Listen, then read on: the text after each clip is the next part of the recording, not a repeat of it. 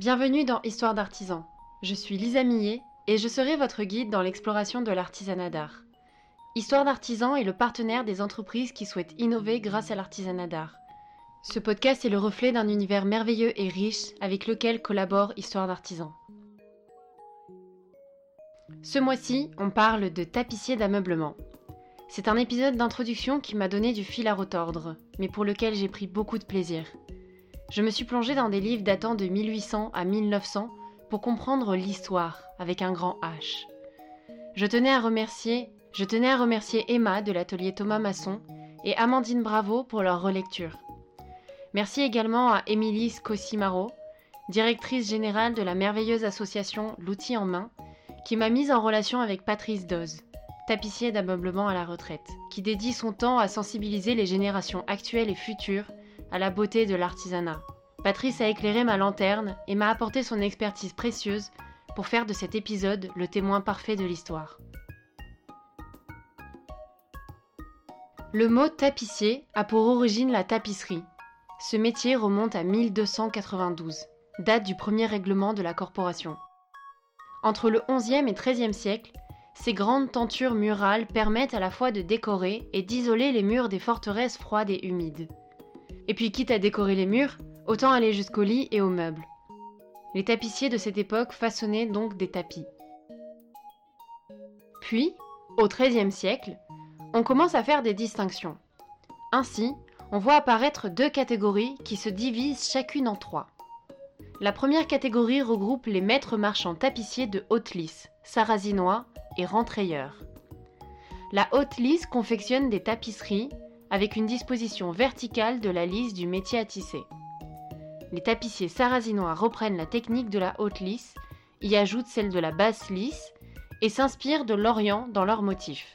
Les rentrayeurs sont ceux qui réparent les tapis.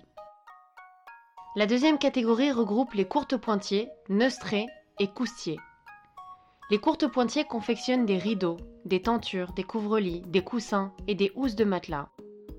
Pour les neustrés, la seule définition que j'ai trouvée se trouve dans le dictionnaire universel françois et latin datant de 1752. Il dit Le neustré est un artisan qui fait et qui vend des meubles. Ça nous avance pas beaucoup. Et il en est de même pour les coustiers. Aucune définition claire. Donc concrètement, les tapissiers sont séparés en deux catégories, ceux qui fabriquent les tapis et ceux qui fabriquent les tissus d'ameublement. Mais vous vous souvenez, je vous ai dit qu'entre le 11e et le 13e siècle, les tapisseries décorent et protègent les intérieurs du froid. La limite est donc relativement fine. Le métier prend son essor au XVIe siècle, sous le règne d'Henri IV. Les tapissiers, quelle que soit leur catégorie, étaient souvent sollicités, il fabriquait des éléments qui, en plus d'être remarquables, étaient facilement remplaçables. Grâce à ces corps de métier, les propriétaires pouvaient aisément transformer l'aspect d'une pièce sans toucher à l'architecture. Ce qui est toujours le cas aujourd'hui, me direz-vous. L'essor de la demande et la grande ressemblance de ces deux corps dans leur commerce donnent lieu à de nombreuses querelles. C'est pour ça qu'en 1636, les six corporations différentes fusionnent pour former la communauté des tapissiers parisiens qui adoptent ses premiers statuts. L'histoire pourrait s'arrêter là. Mais souvenez-vous, aujourd'hui, ces métiers sont à nouveau séparés. Il y a donc eu du chamboulement. Chamboulement qui s'est déroulé au cours du XVIIIe siècle. On évolue vers quatre grandes spécialités. Les tapissiers lissiers, dont le nombre diminuera peu à peu, qui fabriquent les tapis et les tapisseries. Les tapissiers décorateurs, qui se divisent, eux, en trois catégories. Le tapissier garnisseur, qui garnit des meubles, des lits et des sièges. Le tapissier villier, qui installe les décors des fenêtres avec pose de la tringle, tenture murale et moquette. Et le tapissier coupeur, qui découpe les étoffes, surtout les décors drapés. Donc je répète, les tapissiers lissiers, les tapissiers décorateurs, et puis on a les tapissiers marchands, qui vendent des meubles neufs ou d'occasion. Et enfin, les tapissières. Elles taillent, cousent les coussins, les dessus de lit, les doubles rideaux et les housses de siège. Ces quatre spécialités, excepté le métier féminin, tendent à se concentrer en une seule et même personne sous la responsabilité du maître marchand tapissier. Dans l'encyclopédie de Diderot et d'Alembert, publiée en 1765, Le tapissier est défini comme un marchand qui vend, qui fait ou qui tend des tapisseries et des meubles. On n'est donc pas tout à fait dans la définition que l'on donne de la tapisserie d'ameublement actuelle, même si le mouvement s'en rapproche. Vers 1770, la France atteint un très haut niveau de technique allié à un grand sens artistique. L'art du rembourrage évolue très rapidement. Les rideaux de fenêtres prennent souvent de l'importance en tant qu'élément décoratif. À l'exception du ressort, inventé en 1840, toutes les techniques utilisées par le tapissier garnisseur jusqu'en 1920 furent conçues avant 1700. Les années 1910-1960 marquent un réel tournant avec l'apparition de l'industrialisation générale et la démocratisation de l'automobile. Les bourreliers, les artisans qui fabriquent, réparent et vendent les harnais de chevaux et des bêtes de somme, alors très répandus, se reconvertissent. Forts de leur savoir-faire dans les matériaux souples, cuir et textile, ils se recyclent peu à peu dans la tapisserie d'ameublement, dont le métier de tapissier garnisseur. L'embourgeoisement est croissant et la décoration prend un tout autre visage. À partir des années 1930, les tapissiers sont nombreux, le métier est très demandé. Ce sont des années fastes pour ces façonniers aux multiples compétences. D'autant plus que le concours, ou plutôt l'examen puisqu'il est sans limite de lauréats, des meilleurs ouvriers de France, créé en 1924, permet la valorisation de ces professionnels et donc accroît leur reconnaissance. Pourtant, le métier de tapissier a été très impacté par les guerres des années 1900. On observe une baisse drastique du nombre de professionnels dans ce métier. En 1937, le polyuréthane est mis au point par le docteur Otto Bayer. Après de multiples essais, il parvient à obtenir une sorte de mousse solide et souple. C'est, à date, la dernière invention qui a réinventé le métier de tapissier. Toute cette histoire explique sans doute la raison pour laquelle le dictionnaire Le Larousse affirme que l'une des définitions de tapissier est une personne qui exécute manuellement des tapisseries ou des tapis. Toutefois, tous les tapissiers d'ameublement que je rencontre, ainsi que l'Institut national des métiers d'art, référent de l'univers de l'artisanat d'art, s'évertuent à dire que non. Un tapissier ne confectionne pas de tapis. En effet, la définition actuelle de ce métier, que l'on trouve le plus souvent, et que le tapissier d'ameublement, tapissier décorateur ou tapissier garnisseur façonne des étoffes pour réaliser des décors textiles dans les espaces intérieurs. Il fabrique et pose des tentures, des voilages, des rideaux et des coussins.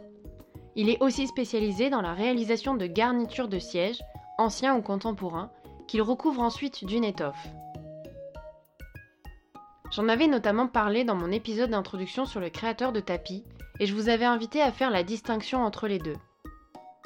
Maintenant que l'on connaît toute l'histoire de la tapisserie, je voulais vous parler de la technique. Les tâches du tapissier d'ameublement sont très variées. Il ou elle peut confectionner des meubles, ce qui est assez rare, et souvent en collaboration avec un autre métier, comme les bénistes. Il ou elle peut créer des accessoires comme des voilages, des rideaux, des coussins ou des parures de lit. Il ou elle peut aussi créer des matelas ou des sommiers. Je me suis néanmoins focalisée sur ce qui fait le métier principal du tapissier d'ameublement aujourd'hui, la restauration de sièges. Pour les sièges, le tapissier d'ameublement va réaliser leur restauration, quelle que soit leur époque. C'est souvent l'activité pour laquelle on connaît le mieux le tapissier d'ameublement. Pour cela, il ou elle va réaliser plusieurs étapes. La première étape est le dégarnissage. Il s'agit de découvrir puis de dégarnir entièrement le siège pour ne garder que la carcasse de bois. Ce travail est parfois long et fastidieux car il faut retirer tous les clous ainsi que toutes les semences, ou agrafes, qui maintiennent l'ensemble de la couverture et de la garniture. La deuxième étape est la remise en état de la carcasse. Selon l'état du siège, le tapissier d'ameublement doit souvent procéder à des collages pour renforcer la carcasse. Il peut également faire appel à un ébéniste pour la remise en état du meuble. C'est également le meilleur moment pour procéder au vernissage de la pièce, appliquer de la patine ou rattraper des teintes. La troisième étape est le sanglage. Il ou elle met en place des sangles pour les entrelacer afin de donner un aspect de damier au niveau de l'assise. Le sanglage sur un siège est le plancher de l'assise. C'est lui qui va supporter tout le poids des sollicitations quand on s'assoit dessus. C'est lui qui va fatiguer en premier s'il n'est pas fait correctement. La quatrième étape est la mise en place de la garniture. La pratique traditionnelle consiste à utiliser des ressorts, des toiles de jute, du crin animal ou végétal, ou de la ouate coton. La méthode moderne utilise essentiellement de la mousse de polyester ou de polyuréthane. La cinquième étape est la mise en place du jaconat.